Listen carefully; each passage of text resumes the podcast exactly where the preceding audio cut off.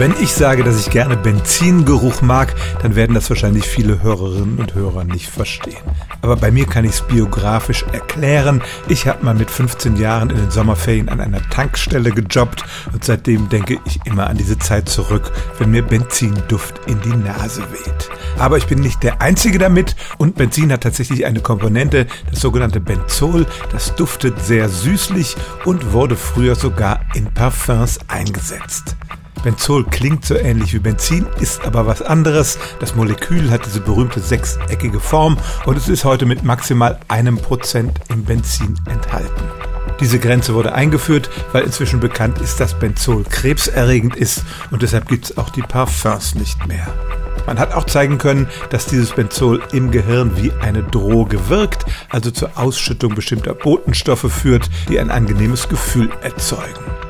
Und deshalb ist es vielleicht auch bei mir so, dass ich diesen Benzingeruch nicht nur aus Nostalgie mag, sondern eben auch wegen des leicht betörenden Effekts des Benzols. Also viele Menschen lieben tatsächlich den Benzinduft, teilweise aufgrund persönlicher Erfahrungen, aber eben auch, weil ein drogenartiger Stoff im Benzin enthalten ist. Stellen auch Sie Ihre alltäglichste Frage unter stimmtz.radio1.de.